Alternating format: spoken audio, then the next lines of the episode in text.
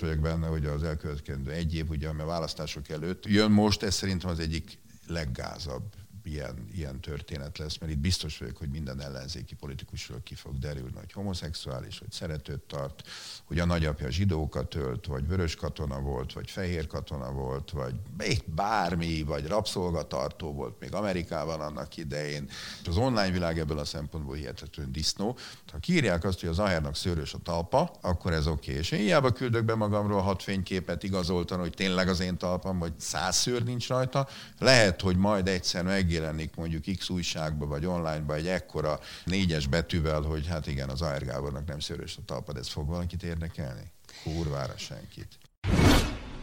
Nem szokás a felelőtlen ígéreteket tenni azoknak a betegeknek, akiket lélegeztetőgépre rak. Sok embernek az az utolsó mondata, hogy de ugye meggyógyulok. Nem áltatja őket. A válasza ilyenkor az, hogy ők mindent meg fognak tenni, hogy túléljék a koronavírust, de így is sokszor döntenie kell, hogy ki az, akinek még esélyt ad a gyógyulásra. Ez itt a Selfie, a Szabad Európa podcastja. Bátori Róbert vagyok. Polgári, ötgenerációs orvos dinasztiából származik. A szocializmusban éppen ezért csak harmadjára vették fel az orvosira. Akkor is csak azért, mert elérte a maximális pontszámot. Nem szereti, ha celebnek hívják, és sosem akart valóságsokban szerepelni pedig jó sok pénzt kínáltak neki. Szerinte gáz, ahogyan Orbán Viktor kommunikál a járványról, és az is, hogy nem engedi be a sajtót a kórházakba bemutatni a valóságot. Az operatív törzset csak az elején nézte, aztán megunta, mert nem mondanak benne mindig igazat. A Zaher Gáborral készült szelfink első része következik. Naponta hány beteggel közli azt, hogy lélegeztetőgépre kell rakni, és lehet, hogy élve nem hagyja el a kórházat? Számolja még? Nem, nem érdemes. Hát semmi, az ember elmondja, elmondja a helyzetet, hogy hogy néz ki a CTM, milyenek a labor eredményei, meg egyáltalán a beteg maga is érzi ugye azt, hogy hogy azzal a maszkal, amin ugye megy az oxigén, ugye mondjuk 12-15 liter per perces, az elég jelentős mennyiségben, amellett is azért a, a légzés az nem, nem, nem nagyon működik. Úgyhogy egy idő után ezt az ember már nem számolja, inkább egy-két olyan mondat marad meg benne, ami arról szól, amikor tényleg én úgy szoktam ezt általában csinálni, hogy mindig mondom a betegnek, amikor elkezdjük adni neki az altatószert, hogy kezdjen el számolni. Egy, kettő, három, és akkor látjuk azt, ugye, hogy a tudatállapot, amikor szűkül be, ugye az altatószertől, fájdalomcsillapítottal, akkor megkapja ugye az izomlazítót, és akkor utána történik ugye a klasszikus légútbiztosítás, hogy azok a mondatok, amik ilyenkor a betegből, hogy ugye nem fogok meghalni, ugye meg fognak menteni, kvázi utolsó mondatok, de hát persze volt olyan, akinek tényleg az utolsó mondata volt, de azért szerencsére voltak olyanok is, akivel utána lehet, lehetett találkozni, amikor kivettük belőle a csövet, és mondtuk neki, hogy jó reggelt, eltelt két hét. Szokott erre az utolsó mondatokra válaszolni, vagy egyetlen lehet? Lehet, de nem szabad ígérni. Szóval ez nem az a felelőtlen ígéret, ami mondjuk Orbán Viktor szájából is elhangzott, hogy mindenki nyugodjon meg, aki megbetegedik, meg fogjuk gyógyítani. Hát ez számoljon el ezzel a lassan 22 ezer palottal, aki Magyarországon belehalt ugye ebbe a, a járványba. Én azt szoktam ilyenkor nagyon-nagyon diplomatikusan mondani, hogy higgyel, mi mindent el fogunk követni azért, hogy, hogy, hogy túlélje ezt az egész történetet. Van Bergamo dilemma? Van. Most már azért volt egy-két alkalommal. Nem azt mondom, hogy rendszeresen előfordul, de volt olyan. Nálunk is egy-egy alkalommal, ugye ahol én dolgozom 60-ba, de más intézményekből hallottam kollégáimmal beszélve, hogy, hogy bizonyos kor fölött, ha nincsen szabad lélegeztetőgép, vagy mondjuk több olyan beteg van, aki mondjuk gépre kerülne, akkor, akkor igenis, igenis azt mondjuk, hogy ki az, akinek jobb esélye van. De hát ugye az orvosi kamara kiadott ezzel kapcsolatban ugye egy etikai szabályzatot, amelyik ugye nem arról szól, hogy ki érkezik hamarabb, és így tovább, hanem az, akinek tulajdonképpen magára a túlélésre jobb esélye van. És ez nem feltétlenül a korom múlik, hiszen magam is találkoztam olyan 80 évessel, akinek a fizikális állapota tök jó volt, és, és tényleg szellemileg is teljesen friss volt. Nem, nem szedett gyógyszert, és találkoztam olyan nálamnál akár 20 évvel fiatalabbal is, aki tulajdonképpen egy roncs volt. Szóval itt nem az számít, hogy akkor megnézzük a születési időt, hanem alapvetően a valós biológiai kora számít egy ilyen, egy ilyen betegnél. 60 Covid osztályon, ahol most ön is dolgozik, ott 120 ágy van, Igen. ami fullon van.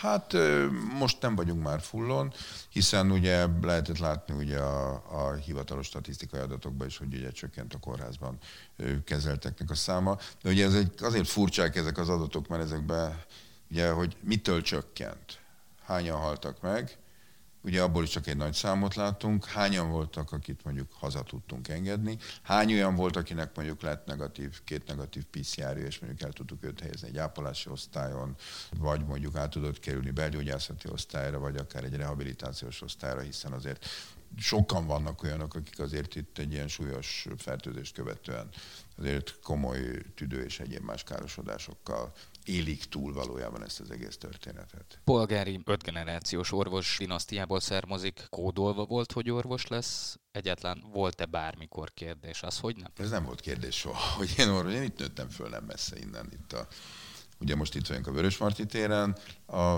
Ferenciek terén, ugye volt felszabadulás téren, a házban, amelyikből az a gyönyörű szálloda lett, amit most úgy hívnak, hogy Párizsi udvar, Ugye ez a jégbüféház volt ugye annak idején, én ott töltöttem életem első 26 évét, és azt kell, hogy mondjam, hogy tök jó volt. Oda jártam iskolába, Deák tér, Verespálni gimnázium, egyik jobbra, másik balra volt, mit tudom, 500 méterre, és aztán utána, utána kerültem ugye az orvosiskolába harmadjára. Harmadjára vették fel? Igen. Mit csinálta addig? Dolgoztam. Dolgoztam. Szóval megengedhettem volna azt magamnak, illetve hát a család megengedhette volna, hogy, hogy ne menjek el dolgozni. Szóval nem voltunk rászorulva arra, nem is tudom én hány száz, vagy talán ezer forint körüli összegre, amit, amit ugye én fizetésként kaptam, de én úgy gondoltam, hogy ez a tisztességes, hogy az ember ilyenkor elmegy.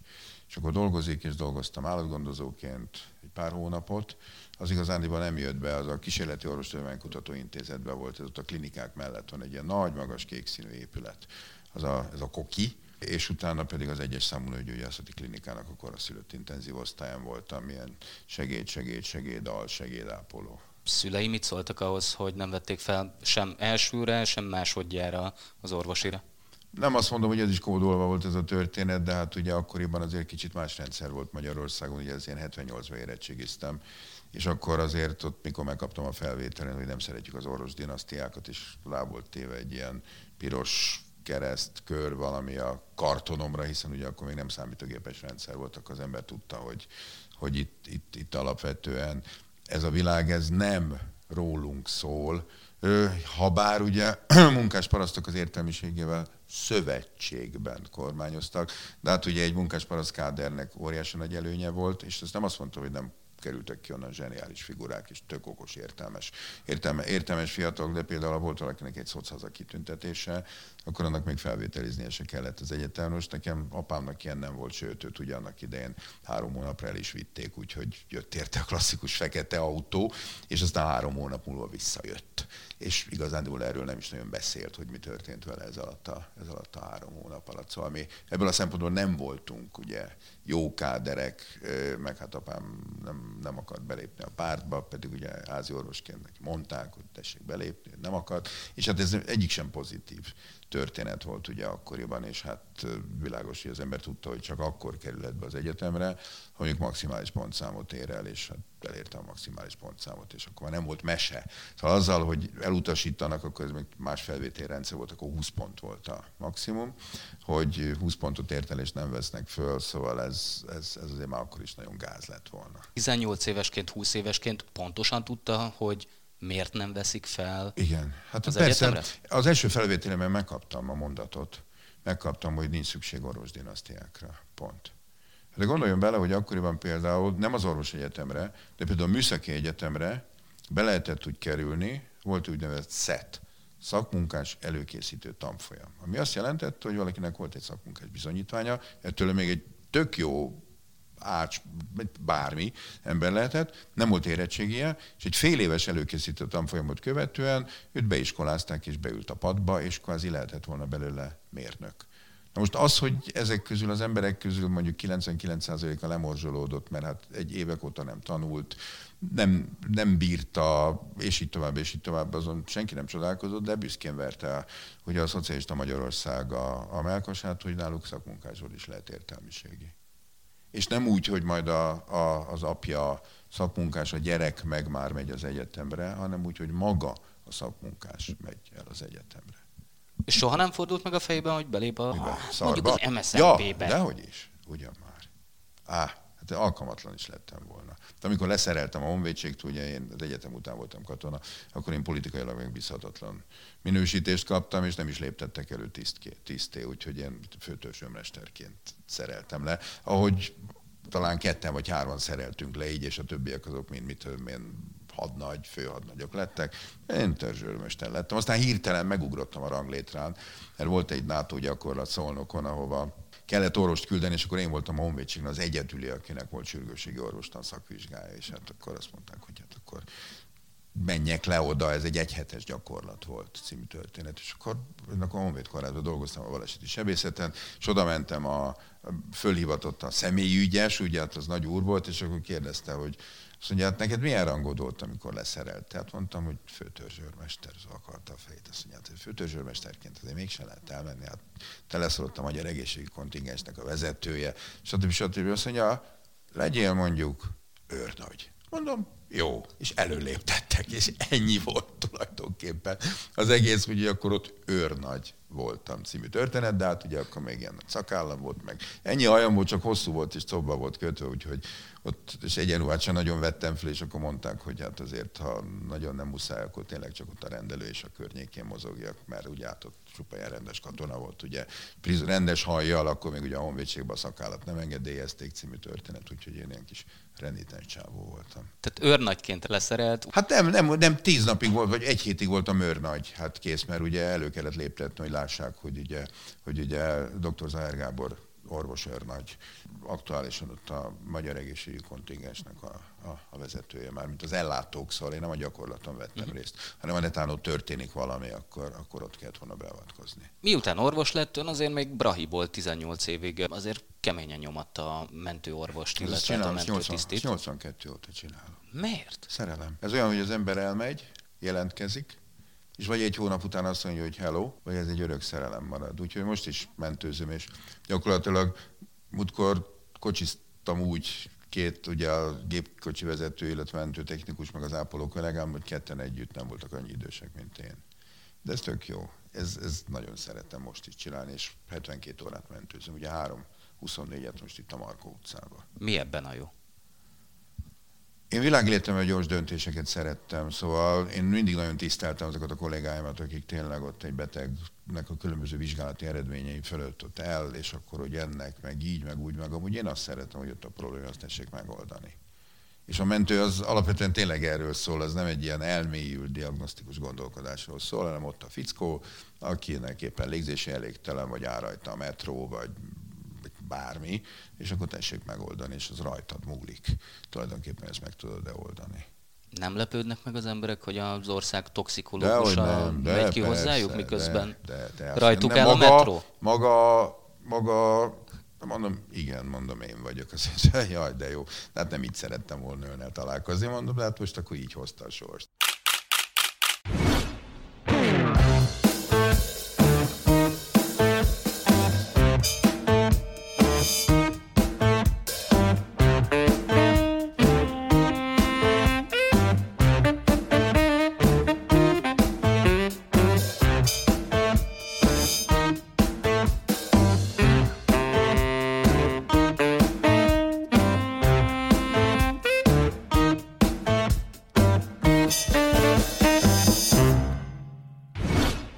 Folytatjuk a selfit Zaher Gáborral, az ország toxikológusával, aki most mentőorvos, de a 60 kórház Covid osztályán is dolgozik. A doki sokszor bírálja a kormány kommunikációs stratégiáját a járványjal kapcsolatban, de beszélgetünk arról is, hogy milyen volt az élete a 90-es években Fideszes képviselőként. Ha akkor nem unja meg a politika világát, akkor most lehetne nagyon magas polcon lévő államtitkár is. 20 éve az ország toxikológusa. Hogy lett ekkora celeb? Nem vagyok celeb. Direkt kérdezem így. Nem vagyok celeb.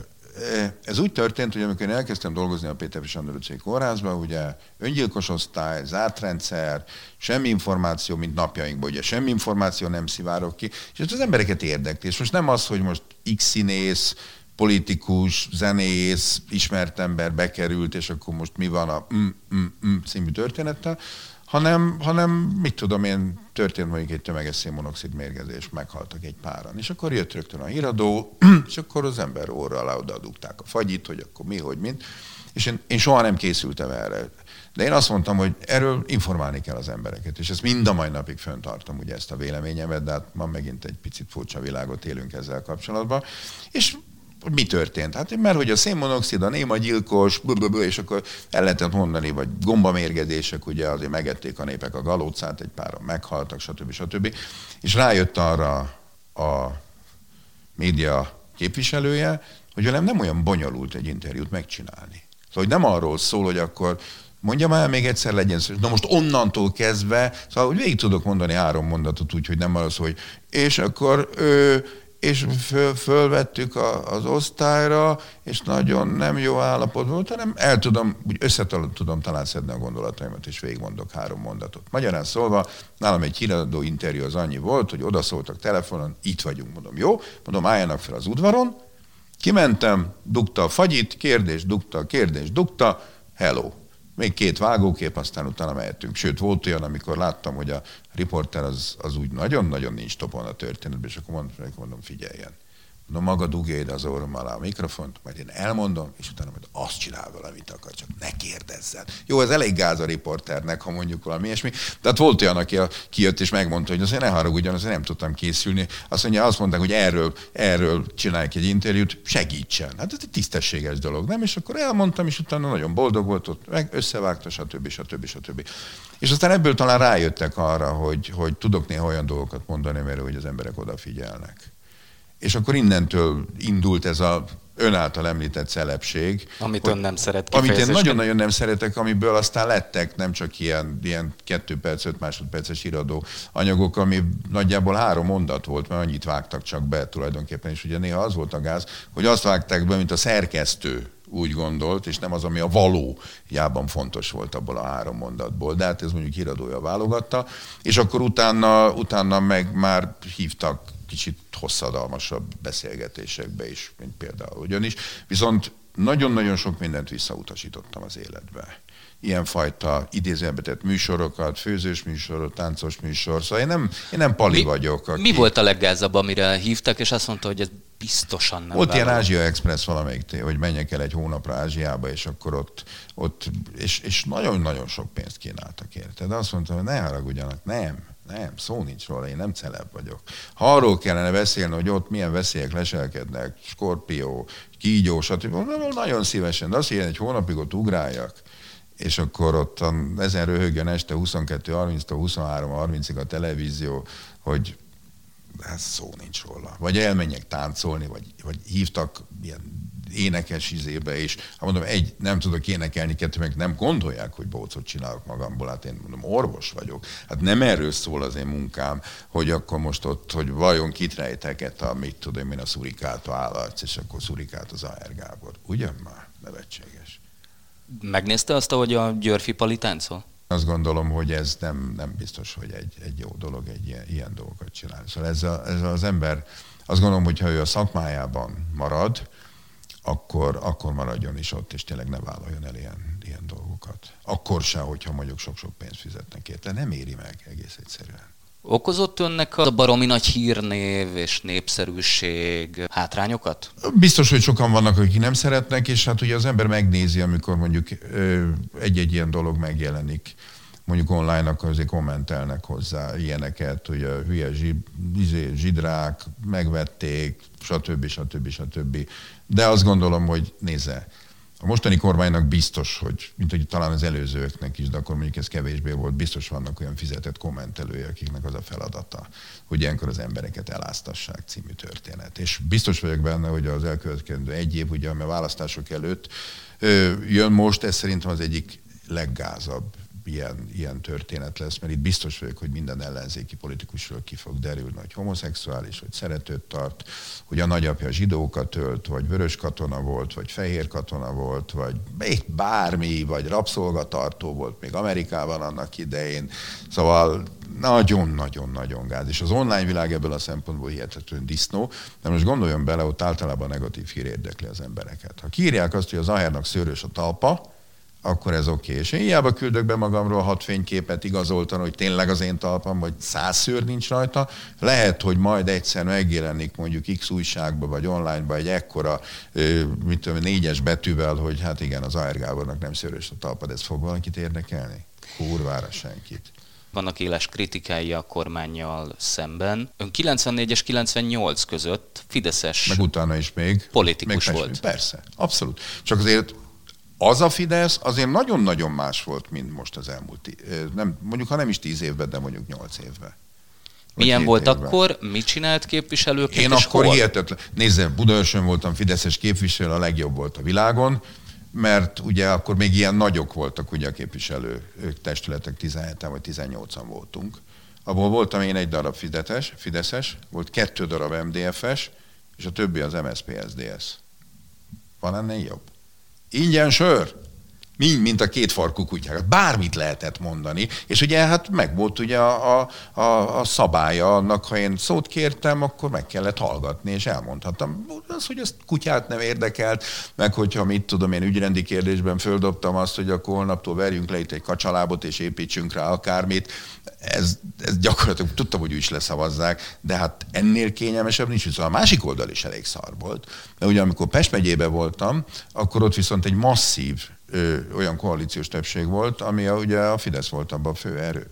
És alapvetően nekem ott lett elegem ebből az egészből, amikor mondjuk a minden, mit tudom én, első, második vagy harmadik pénteken volt ugye megyegyűlés, és akkor mindig kiosztották a szavazási itinert. Első napi rendi pont, igen. Ez már akkor is így Szavazás, zárójel, zöld gomb. Második napi rendi pont és így tovább. És ez nem azt jelenti, hogy nem voltak ott értelmes emberek, szó nincs erről a dologról, de hát azért jó, pontosan tudtuk, hogy egy jó pár ugye az a vatta aki, akinek tényleg fingja nincs az egészről, de mit tudom én, jó káder volt, bekerült a listáról, mert ugye ott nem egyéni szavazás volt, ott listáról lehetett bejutni. És akkor, de biztos, hogy ez így lehetett talán a másik oldalon is, nem tudom. De hát, de hát alapvetően én erre azt mondtam, hogy na jó, hát ez, szóval ez bohóc neki, már öreg vagyok, hogy ilyeneket csinálják, és abba is hagytam ezt az egész politizálást, mert azt gondolom, ez, ez a, tulajdonképpen nem nekem való. Egyetem... És nem is akarnék semmiféle pozícióhoz be jutni, bár annak idején még hívtak, szóval államtitkárként is volt felkérésem, miniszterként is volt félkérésem, de nemet mondtam. Ki hívta és mire? Milyen pozícióra? Vezetőnek, minisztériumba, narancsárga oldalról. Nem vállaltam. Én orvos vagyok. Én ott szeretek állni a, a betegágy mellett, meg ülni a mentőautóba, és 60 évesen is bemászni a villamos alá. Arról van szó. És nem az, hogy most én öltönybe itten pattogjak ott bent, meg ülésről ülésre járjak, és akkor ott hallgassam azt, hogy valaki föntről megmondja, hogy mit csináljak. Ha nagyon akarta volna akkor, akkor most lehetne nagyon magas polcon lévő Fideszes akárki? elképzelhető, de igazándiból azt kell, hogy mondjam, hogy az, a politika az ebből a szempontból sosem az én világom volt, mert én sokkal őszintébb vagyok. Már hogy a véleményemet hangoztatom, elmondom, mint hogy, hogy bizonyos dolgokat az ember tulajdonképpen lenyeljen. Miért kezdett egyetlen bele akkor, 90-es évek elején? A feleségemnek az egyik legjobb barátnője, sőt, akkor a, a legjobb barátnője. Az én feleségem, az az előző feleségem volt, ő az OEP-nek volt a, a főigazgató helyettes, az egy helyettes államtitkári beosztás volt. És neki az egyik legjobb nem a legjobb, akkor a legjobb barátnője egy olyan fideszes képviselő nő volt, aki ugye Budaörsön ott, ott volt, és mind a mai napig ugye benne van a parlamentben, csak aztán kettő között is megromlott a viszony. És ugye egyszerűen nem volt ember, aki, aki mondjuk a Budaörsi önkormányzatban fideszesként, és azt mondták, hogy akkor, akkor induljak el, mondja nekem a, a feleségem, mondta akkor, az akkori feleségem, én. Azért persze, hát azért, akkor már azért valamennyire nem az, hogy ismertek, ott tudott, nem ismertek, de hát azért azt mondták, hogy értelmes vagy, nem vagy annyira hülye, indi, indulj el. Jó, hát elindultam, ennyi, nem, nem gondoltam komolyan. És ott az egyéni körzetben azt hiszem talán második vagy harmadik lettem, és akkor listáról meg, meg bekerültem az önkormányzatba, úgyhogy így. Így lett a dolog. Szóval nem az volt, hogy akkor én elhatároztam, hogy én akkor most itt zászlót bontok, és akkor keresztes lovakként fogom visszafoglalni Jeruzsálemet a, a, a Galád Mohamedánoktól, szó nincs erről. Mikor ábrándult ki a politikába? Hát, ahogy belekerültem, szépen lassan láttam ezt az egész történetet, hogy hogyan, hogyan tudnak egyik pillanatra a másikra tulajdonképpen embereket kvázi tönkretenni, gyakorlatilag néhány hét alatt, meg hogyan mehetnek tönkre, meg hogy mennyire központosított irányítás volt, van, és ez nem csak azt gondolom a Fidesz, Fideszre jellemző, hanem mindenkor. Meg ugye a gazdasági érdekek össze, összefonódása a politikával, ami egy borzasztó egy történet. De ez, azt gondolom, ez más, máshol is így van. És, és én, én, én meg akartam maradni orvosként és nem akartam volna a saját. Hát nem azért tanultam hat évet, meg szereztem szakvizsgákat, hogy akkor most egy bizé öltönyös bábként ugráljak valahol, és akkor seggem alá dugjanak egy A6-ost, hát tojok rá. Miben volt akkoriban más a Fidesz, és miben más most? Ö, hát először is az, hogy fiatalok voltunk, mert akkor még azért én is sokkal fiatalabb voltam, és azért, azért az, a, az a beszéd, amit ugye Orbán Viktor elmondott, ugye ott Nagy Imre újra temetésén, az azt gondolom, hogy egy hihetetlen komoly történet volt, és az egy nagyon komoly előrelépés volt. Hát aztán az az igazság, hogy azért a hatalom és a politika főleg ugye a hatalom az az embereket pszichésen jelentős módon meg tudja változtatni, és ez most nem kifejezetten Magyarországra, ezért nagyon sok olyan emberre, politikusra vonatkozik, aki, aki nagyon, nagyon oda került tulajdonképpen a, a tűz közelébe, és, és, és tulajdonképpen elveszítette a józanságát, és nem hallgat a kritikára, nem hallgat másokra, csak saját maga után után próbál menni, és ez nem biztos, hogy túl jó. Csalódott a Fideszben? Alapvetően nem azt mondom, hogy csalódtam a Fideszben, hanem én azt gondolom, hogy megfogalmazok olyan kritikákat, és mondjuk azon a területen belül, amihez én értek. Szóval én gazdaságpolitikában sose fogok bele hadászatba sose fogok, mert nem értek hozzá, de az egészségügyi, meg, a, meg az egész kommunikációs stratégiában, ami egy hihetetlen jól felépített valami, csak, csak nem feltétlenül a valóságról szól, és ez nem jó. És ez pont most itt a koronavírus kapcsán is hihetetlen módon előjött. Évek óta nem tudunk orvosokkal, nővérekkel, Igen. senkivel Névvel nagyon kevesen vállalják fel. Ön szerint ez rendben van? Nem egyáltalán nincsen rendben. Mert nem a szenzációról kéne ennek szólnia, és nem arról, amit megint csak miniszterelnök úr megfogalmazott a kamu hírekről, és az, vagy a kamu videókról és az álhírekről című történet, ami azért egy nagyon-nagyon gáz dolog, mert akkor tessék szesseni megnézni a Székelyudvarhelyi Kórházról készült dokumentumfilmet, vagy a Dunaszerdi helyről, amit ugye egy a, a Pátria Rádió egyik, ugye a pozsonyi magyar nyelvű rádió munkatárs, ugye Norbi csinált, aki rendszeresen beszélünk, és csomószor megtisztelt azzal, hogy szóltam, ugye hát egy interjút készített velem a Pátria Rádióba, és ez nem a kamuságról szól, ez a valóságról. Magyarán szóval feltételezi azt, hogyha a sajtó bekerülne a kórházba, és bemutatnák ezt az egész történetet, és nem a szenzáció oldaláról, akkor ez biztos kamu, kamu lenne, meg álhír lenne. És ez nagyon-nagyon gáz. Magyarán szól, hogy önök valójában nem az igazságot kommunikálnák. És ez nagyon nem jó így. Mert az az igazság, hogyha az emberek látnák, hogy ez a betegség miről szól, tudnák azt, hogy ez mi, és nem csak feltétlenül úgy, ahogy Müller Cecília, meg Ezredes úr, meg főosztályvezető asszony, meg időnként Gulyás Gergely, meg a, hogy hívják? Milyen Alexandra, hogy hívják a kislányt? Szent Király bocsánat, Szent Király Alexandra elmondja, akkor azért az nem feltétlenül mindig a valóságról szól, mert a valóság az ott van, ahol mi dolgozunk. Mi van bent? Mi a valóság? Mi a valóság? Az, hogy emberek meghalnak, az, hogy embereken nem tudunk segíteni, az, hogy gép van, az, hogy az emberek hihetetlen módon fáradtak. Hát én most idézélve csak nem is tudom, 20, csak olyan 34-35 órát dolgoztam most, de azt kell, hogy mondjam, hogy holnap megyek vissza reggel, és, és azért most ez már egy éve zajlik így, és éppen ugye idefelé a kérdezte, hogy mennyit szoktam dolgozni, és éppen most számoltam ki, ugye itt a jelenléti éveket, ugye a mentőszolgálattal együtt, körülbelül olyan, olyan 380 órát dolgoztam márciusban. És 60 éves elmúltam, és, és, és elfáradok. Jó, nem alszom sokat, mert amúgy sem alszom sokat, de az emberek fáradtak, és a fáradt ember sokkal-sokkal rosszabbul tud teljesíteni. Egy nagyon egyszerű, ettől teljesen független példa, de az egészségügyön belül, ha megnézzük például, egy délelőtt kilenckor egy kipihent sebésztimmel történő műtétnél a komplikációk, a szövődmények kialakulását, és egy hajnali háromkor, és ugyanolyan műtétről van szó, akkor a 9 órás, délelőtti 9 órás kipihent sebészeti tímnek a szeptikus szövődménye, a bármi nevű szakmai problémája, az nem az, hogy jelentősen, majd hogy nem tizede annak, mint ami a hajnali háromkor bekövetkező, immár x órája a műtőben álló sebésztím által elvégzett műtét kapcsán van. És azt gondolom, ez egy jelentős különbség. És most itt állunk, és tényleg nem vagyunk sokan, és tényleg nincsenek, nincsenek, nincsenek most már nagyon-nagyon-nagyon tartalékaink, és nem a gépről van szó, mert a gép az van, hát egy egy, oxi, egy lélegeztető gép az gyakorlatilag addig lélegeztető, amíg van oxigén, meg van áram, és amíg azt beállítja az ember, az aztán utána szépen nyomja bele az emberbe, és a monitor is addig fog dolgozni, az infúziós pumpa is addig, amíg el nem fogy, akkor lecserélik, akkor addig, és így tovább, és így tovább. De az ember belefárad ebbe az egész történetbe. És persze Kásler úr is mondja meg mindenki, hogy helytállunk, persze, hogy helytállunk. Csak nagyon-nagyon elfáradtunk. És erre ránk erőltették ugye ezt a, ezt az egészségügyi jogviszony című történetet, ami azt gondolom, hogy azért egy hihetetlen felháborító. Ja, és akkor a Gulyás úr azon fölháborodik, hogy akkor a, a Petrit kivágták a Ertából. Hát én azt gondolom, hogy ha, ha megnézzük azt, hogy például a honvédségi jogviszonynál, ugye milyen kritériumok vannak, hogy a Facebookon nem lehet rajta, nem mehet el gyülekezni, és így tovább, és így tovább, akkor mi csodálkozunk azon, hiszen a ERTA, ezt úgy nézzük, ez egy multi cég. És az ember belép egy multi cégre, céghez annak van egyfajta olyan etikai kódexe, ami benne van, hogy ő mit nyilatkozhat, meg mit nem nyilatkozhat. Nem? Vagy ha ő nyilatkozik, akkor először üljön le a sajtóssal, vagy az újságíró üljön le a sajtóssal, és akkor egyeztessenek, hogy akkor ő mit mondhat, vagy mit nem.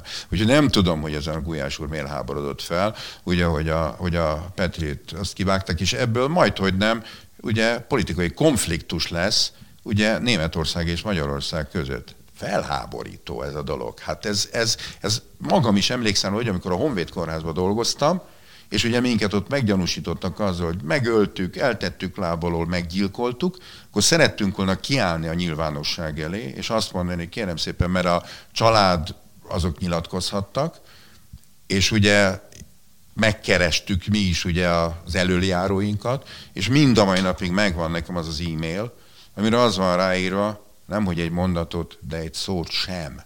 Hát akkor most meg miért háborodik föl, Gulyás úr? Ez volt a Selfie, a Szabad Európa podcastja. Jövő héten folytatjuk a beszélgetést Zaher Gáborral. Köszönöm figyelmüket. Bátori Róbertet hallották.